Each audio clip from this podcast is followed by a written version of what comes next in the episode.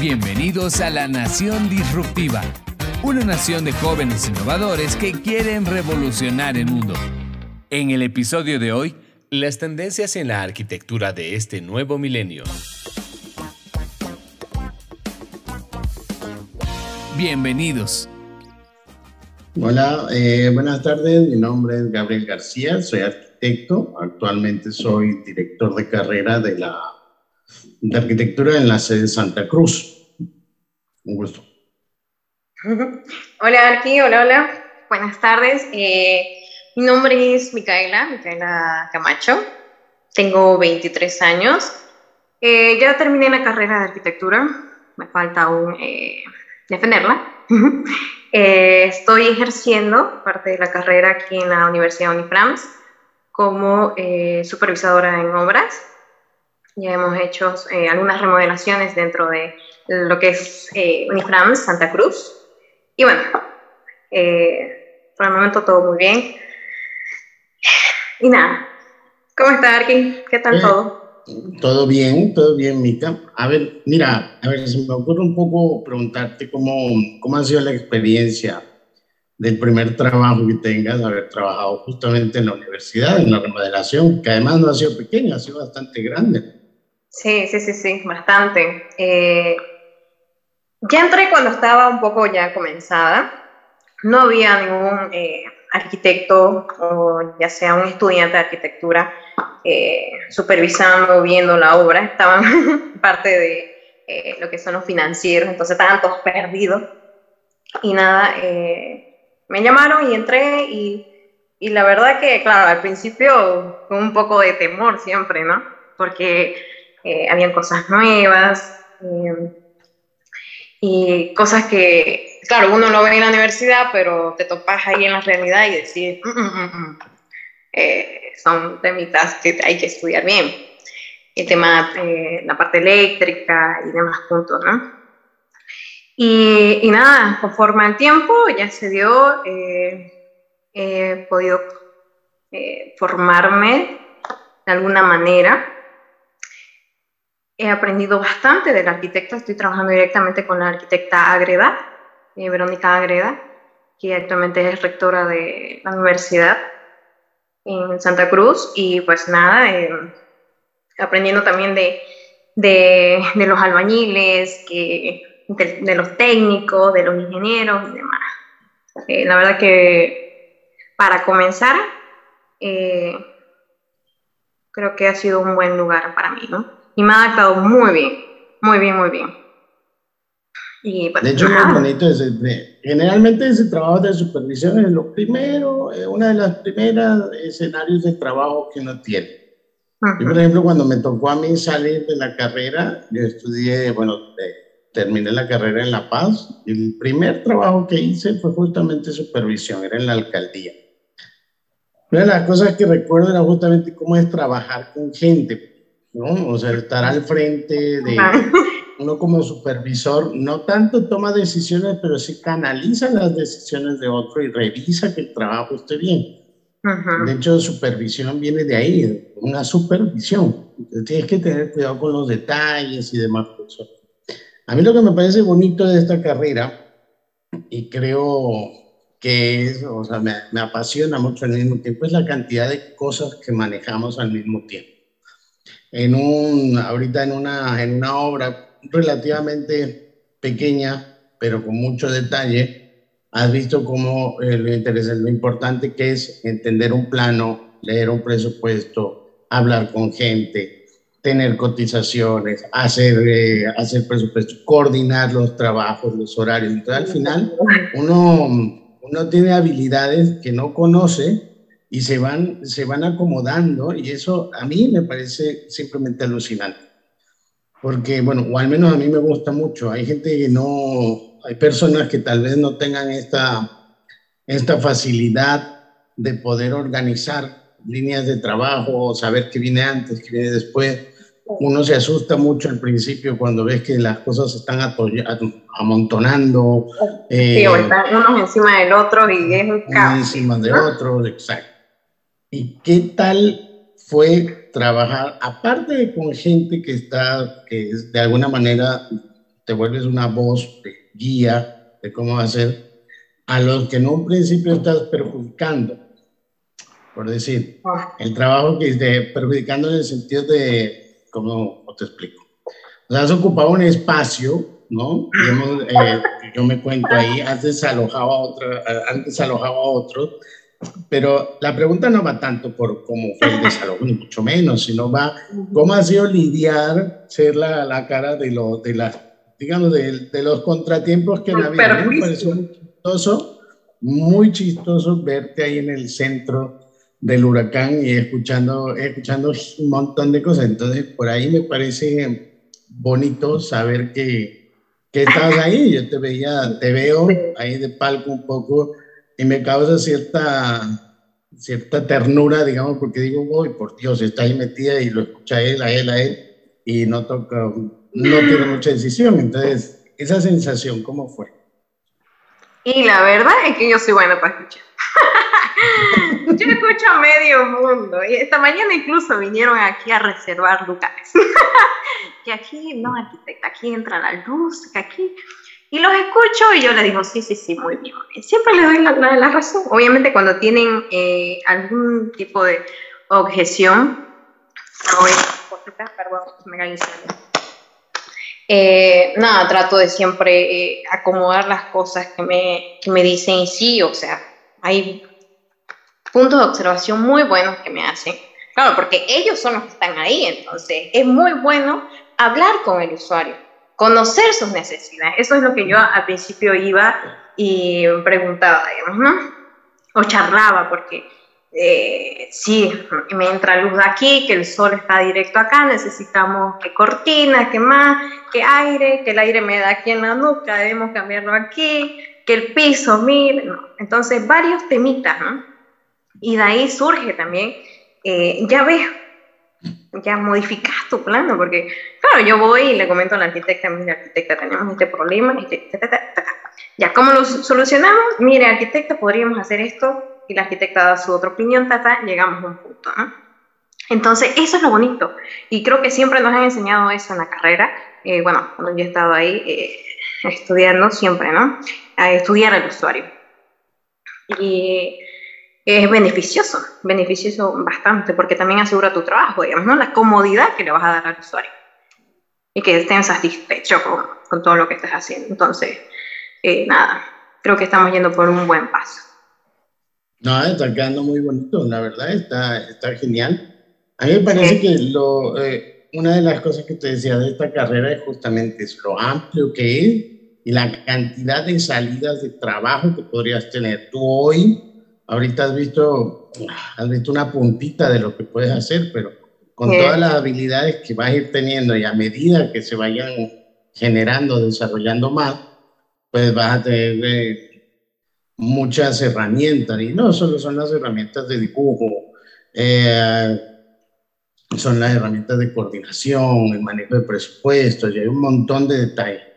Yo creo que es por esa razón que que uno puede, eh, yo podría asegurar, o sea, por lo amplio que es la carrera, se puede decir que uno podría hasta asegurar que es una carrera que va a permanecer en el futuro. es un oficio, es algo que, que, es, necesario, o sea, que, que, no hay, o sea, las máquinas, por, ponerles a, eh, por ponerle un nombre ahorita, o la, o las computadoras o la tecnología, no es algo que va a reemplazar al arquitecto, va a acompañarlo. siempre va a haber alguien que va a tener que tener que hacer una, una mediación entre lo que es el usuario, el sitio, el programa, el, la ubicación del terreno y ese tipo de, de de habilidades que tienes ahorita que se están desarrollando, y tú estás hoy empezando a, verlas, a explorarlas, eh, simplemente es algo que me alucina. No sé cómo ves tú o cómo te imaginas tú que va a ser un próximo trabajo. Próximo trabajo. Vamos a suponer que te dan un terreno. ¿Qué es lo primero que haría? ¿Cómo lo primero que Claro, digamos, yo mañana consigo, mañana llega una tía, tu tía Herminia de Camini, te dice, Micaela, tengo un terreno, voy a ir a, tengo un terreno y necesito que hagamos, quiero que me hagas mi casa. ¿Qué es lo primero que piensas? Te toma en cuenta que tiene un montón de cosas ahora. Relevamiento. tiene, que, tiene el relevamiento, el usuario, pero ¿cómo te, cómo te imaginas? Ahora, a esa pregunta me gustaría que pienses en estos últimos dos años en los que hemos estado metidos prácticamente como engrilletados a, espacios cerrados, solitarios. ¿Cómo ha sido? ¿cómo, ¿Cómo te verías tú en un escenario así? ¿Qué es lo primero que harías para diseñar esa casa?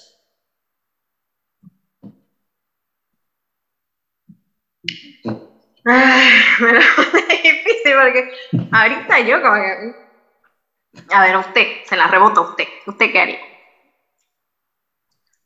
¿Cómo que qué haría yo? Ah. bueno, a ver, primero. la pregunta, no, se la está bien, está bien, está bien, está bien. Yo creo que lo primero que hay que hacer es saber a quién le estás haciendo la casa, ¿no? Mm, así como tú te entrevistabas con, o te entrevistabas o escuchabas a los que, a los que van a utilizar ese espacio, pues mínimo te tienes que reunir con las personas con las que van a habilitar esa casa. ¿Verdad? Entonces, y, y conocer todas las, las, características que puedan tener, todas las particularidades que puedan tener. Hay gente, por ejemplo, yo una vez me tocó hacer un proyecto para una pareja de señores mayores que no, no les interesaba mucho tener un espacio de cocina, era un refrigerador y comida, o sea, ellos más o menos eh, tenían otra dinámica. Entonces, era un espacio totalmente distinto. No podía llegar yo con un proyecto ya cocinado y decir, bueno, aquí va a tener la cocina. Nah, la cocina a mí dejan un lavaplato, cuatro cositas y, y un refrigerador. Y, y, era cierto, o sea, no, no tenían esa idea. O sea, no tenían ah. esas esas solicitudes. Claro. Luego mucho tiempo, yo mucho tiempo alquilé un departamento por, por, por el segundo anillo, que era, pues era comodísimo para mí, pero a medida que iba yo un poco más independizándome cada vez más, bueno, notaba que me faltaban cosas, por ejemplo, qué sé yo, la, el área de cocina era una bacha de churrasquera, que era una cosa así chiquitita, redonda, una cocina que era de cuatro hornillas, pero entraba una olla y no entraba más, y el refrigerador casi no entraba en mi lugar. Entonces empiezas a ver cosas, ¿no? esas necesidades. Entonces, ¿cómo? Y ahí va de nuevo la pregunta, ¿cómo iniciarías tú un primer eh, acercamiento a la casa o a la nueva casa que te va a pedir tu tía, tu tía, un pariente, un amigo, indiferente? ¿Cómo lo enfocarías mañana? Por ejemplo, a ver, recientemente me pasó eso. eh, y eh, y bueno, nada, charlé obviamente con ellos, tuve la reunión, qué querían, qué deseaban. Eh, y más era, bueno, mi tía, ¿no? Con, sus cositas que decía. y claro, uno siempre busca moldear eh, el diseño y obviamente también el terreno. Porque una de esas, este, el terreno que me trajeron era rarísimo, tan irregular que pero salió una cosa muy, muy bonita, digamos, Ellos decían así una casa muy tradicional. Eh, en este caso, yo no he ido a su casa, ¿ya? Eh, me trajeron, y cómo no, ahí influye también la tecnología. Eh, no he podido visitar la casa. Bueno, alguna vez sí he ido, pero no la parte de atrás, porque el terreno está atrás. En todo caso, ellos me trajeron el plan y todo, todo lo demás, eh, porque ya tenía un relevamiento hecho. Entonces, nada, lo, lo ocupé. También googleé, digamos, ¿no? todo el terreno que, y las demás cosas. Eh, entonces, eh, nada, fue tan práctico que ahora lo están ejecutando, digamos, ¿no? Y no hay ningún problema. Hay, hay veces que, claro, no es, es necesario visitar el terreno, eso sí, es muy, muy, muy necesario. Pero eh, en este caso sí se dio y, y mucho, cuando yo trabajaba en oficinas, me acuerdo, eh, se solucionaba cuando eran casitas pequeñas, pero cuando entrábamos al otro lado de la ciudad, a la otra cara, a la otra cara, perdón, eh, que es la parte del Urubó, ahí no, pues, ¿no? Uf, eh, entrábamos con drones, eh, con demás tecnología, manejaban tecnología BIM, que también aquí en la universidad se implementa, lo hemos utilizado, me acuerdo, pero con, con Vector, no sé si si seguirán haciéndolo. Creo que sí, ¿no? La metodología BIM. La carrera sí, se está utilizando. ¿Cierto? Digamos, al final del área de... Este Ajá. Y no, buenísimo. Se está ocupando el BIM. Alto rango, alto rango, Ajá. Eh, muy bueno, capísimo lo que estaban manejando eso. Eh, y demás herramientas, la tecnología. Y claro, ¿en qué nos ayuda la tecnología? Creo que eh, parte de la estética y también en el tiempo en el que podés ejecutar una obra. Porque el tiempo en, en, construcción es dinero. Eh, es, dinero. Eh, claro, uno ya comienza a ver esas cosas y dice, sí, cierto. Ya, este, claro, y ahí comienzas ya a ver, ¿no? El tema, por ejemplo, aquí estamos poniendo, colocando por eh, muros de yeso, drywall, que ya en un día ya tenés dos muros colocados y todo terminadito, digamos, ¿no? Eh, ¿Qué más? En el piso flotante, que tranquilamente podés hacerlo en dos días, tener una belleza de parqueo, o, bueno, piso de madera, por así decirlo, ¿no? Eh, y bueno, este, nada, un sinfín de, de materiales que hoy en día gracias a la tecnología que nos está llegando poco a poco, y sobre todo acá hablando de, hablando de Bolivia, ¿no? Eh, nos está ayudando bastante en la construcción. Y creo que eso también se debe eh, enseñar ¿no? en las universidades. En este caso, eh, yo veo que desde cuando yo entré hasta ahora, porque claro, yo me lo toco a los estudiantes y así, incluso estuve remodelando parte de, del del aula de realidad virtual que ellos tienen. Eh, o sea, buenísimo. Podés este, tranquilamente eh, transportarte a tu plano, digamos, ¿no? Tu plano, a tu 3D de casa. Yo lo he hecho. He ido añadiendo con el ingeniero George. Este, o sea, fantástico, digamos, ¿no? Lo que ofrece la tecnología y también lo podemos ver acá en la, universidad, la verdad que buenísimo. Eh, mis tiempos no había, creo, pero este, nada. Y también lo que son las impresiones 3D y demás. Que creo que con ustedes, ¿se acuerda? Con ustedes hicimos algo en 3D. Ah, no, de hecho, eso es lo que, eso, claro, Eldi fue la que logramos imprimir, pero, escucha, ahorita, ahorita estamos un poco trancados, pero hay todo el impulso de hacer este, de consolidar un Fab Lab, que eso me parece, me parece genial porque sí creo que hay una tendencia global que habría que empezar a ver, justamente cómo se articulan estos Fab Labs con los diferentes, entre los diferentes Fab Labs y demás. En temas de detalle, cómo pueden ser una, un lugar en el que pues, una frase que vimos en un seminario hace el año pasado, que es una fábrica de conocimiento, que es cierto, o sea, me, me parece muy lindo poder tener un lugar en el que puedan converger varias personas y generar una serie de trabajo. Pero bueno, estamos en ese proceso, ya creo que tienen el lugar definido, poco a poco se está equipando y eso me parece pues simplemente lindísimo. Ser parte de eso ahorita me parece muy... Durante muchos semestres me ha tocado un poco pincharles la curiosidad para que puedan para que se pueda un poco tener una idea de hacia dónde o qué se pretende ir. Y poco a poco se va, se va aclarando mucho más. Entonces, ese tipo de, ese tipo de trabajos, eh, o cómo se van a empezar a articular, me parece muy, muy lindo. En cuanto a herramientas, en cuanto a herramientas de, trabajo, eh, pucha, lo que se está armando en la universidad con la sala de realidad aumentada, el Oculus y todo, todo este tipo de las impresoras, el poderte contar con una buena cantidad de computadoras, con todos los, los paquetes que se puedan, ¿cómo se dice? Que se puedan articular con las diferentes asignaturas y está, está lindísimo. Cuando hoy día justo en la mañana vinieron unos chicos de un colegio para visitar, claro, lo primero que se me ocurrió es que, que les mostramos. Y lo que les mostramos fue, fue viajar un poco con el Google Earth, con los, con los, con los Oculus.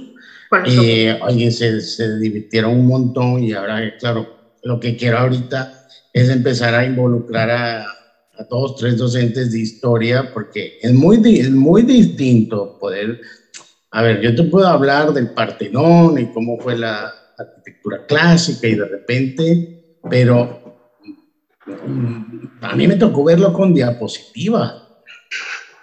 Me tocó verlo con diapositiva. Eh, he tenido la oportunidad de visitar algunos de esos lugares, eso es la Alhambra, pero, o sea, no, no se acerca en lo más mínimo ver una diapositiva en una pantalla a estar en el lugar. Sin embargo, que esta vaina de los óculos está genial, porque, ok, no te llevo hasta ahí, pero te estoy trayendo el edificio aquí con unas buenas fotografías y después una cosa brutal para historia, me parece genial eso. Entonces la idea es empezar a sacarle el jugo y, bueno, ver, qué sucede. Eh, igual eh, metimos en la... Y eso es algo que, que, me gusta mucho conversarlo con los chicos cuando vienen a visitar, es el tema de, de estructuras. A ti te tocó suavito, a ti te tocó...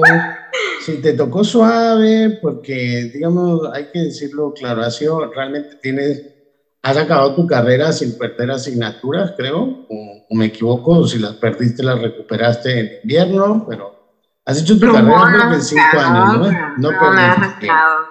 Pero es de las pocas, creo que, mira, de los, somos, somos 200 ahorita, de los 200, no, son muy pocos los que van así subiendo, o sea, no llegan ni al 10%, ni al 5% de todas las, no llegan a 10 estudiantes o 15 estudiantes, no son más los que no han perdido asignaturas hasta ahora.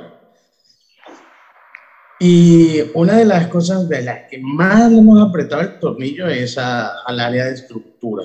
Entonces, en el área de estructura de ustedes, hoy tú tienes una, una herramienta que yo en su momento no la tuve, y es poder tener Sí, el paquete de estructuras que manejan, eh, se pueden reír, ah, lloran todos los, todos los semestres, es una lloradera impresionante, pero esa herramienta los va a diferenciar allá afuera en el trabajo ante una charla con un ingeniero.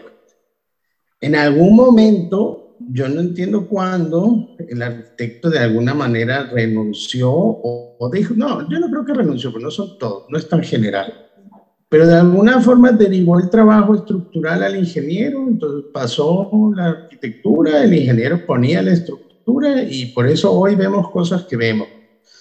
De repente estás en un edificio, entras al baño, tienes una columna en la ducha, un cuarto con un mamotreto ahí que nunca se cruzaron arquitectura y estructura. Entonces es, es, es muy triste verlo porque hay proyectos que tú dices, coño, son muy lindos, pero de repente entras y esa espacialidad interna no, no se da. No sé. Tener, tener esa, ese, esa herramienta de estructura, eh, no voy a caer en el, en el en, ¿cómo se dice? El haberla tenido, o sea, el darle esa herramienta, creo que me parece una apuesta muy, muy, muy importante para ustedes como profesionales fue. Entre chiste y chiste, yo empujándolo y, haciéndome por el ingeniero Ivanov, en algún momento, pues empecé, empecé a utilizarla y está bueno. Y de, hecho, Hoy, de hecho, hoy el Revit y el no sé qué, otro programa, creo que Vector también, Vectorworks también. No, no, o sea, se integran, se integran. Arquitectura claro. y estructuras ya están empezando a integrarse en el software que antes era solo de CAD. CAD es solo dibujo, dibujo técnico, ¿no? O sea, Computer Assistant. Es dibujo asistido por computadora, creo que esa es una sigla que significa CAD. Entonces, antes era solo el CAD y listo, ahora empieza a integrarse, ya es BIM, ahora también hay estructuras y empieza a verse. Pero una cosa es que se integre la estructura y otra muy distinta es diseñar la estructura. Y eso lo están haciendo y hay unos trabajos que están bellísimos y y bueno, esos son los que te siguen a ti. O sea, que lo que te estoy diciendo ahorita es que a ti te tocó suavecito y, y los que vienen detrás están con mucho más, mucho más, una herramienta. No, pues mucho más preparados. Pero está bien. O sea, nosotros éramos los, los, los, conejillos de India, digamos, ¿no? Estaban explorando con nosotros. pero, o sea, muy, muy bien. No, pero... Este, este programa Risa 3D, que claro, el ingeniero Ivanov fue pues para la nueva malla, ¿no? Que ingresaron porque en la antigua malla no había. Eh, ahora en esta nueva malla pues la rompieron, digamos, ¿no? Con Risa 3D, buenísimo. Eh, y creo que tienen otros programas muy buenos igual, así que... Pero bueno, eh, hay un sinfín de cosas que hablar. Vamos a terminar. Muy bien. Nada, pues Micaela, ha sido un gusto tener esta charla. Yo creo que de a poco vamos a ir hablando de otros temas, me imagino, ya. Y, creo que este tipo de encuentros son mucho más relajados que, que lo que nos estamos imaginando, porque estábamos pensando en otras cosas, pero está bueno. no, vamos a de, vamos a ver de hablar otros. Superar, qué, qué lindo, qué lindo, eh, bueno, verlo aquí, a través de la pantalla, porque siempre lo veo por aquí. Eh, qué lindo compartir con, con, usted también un poquito la experiencia y bueno, a ver, ojalá eh, decirlo también a muchos, ¿no? Lo puedan ver. Muy bien, muy bien. Pues nada, nos vamos. Muchísimas gracias y nada, ya nos estamos viendo en la U. Meta, nos vemos aquí. Hasta luego. chao, chao. Hasta luego. Te esperamos el próximo martes para hablar de los temas más innovadores del momento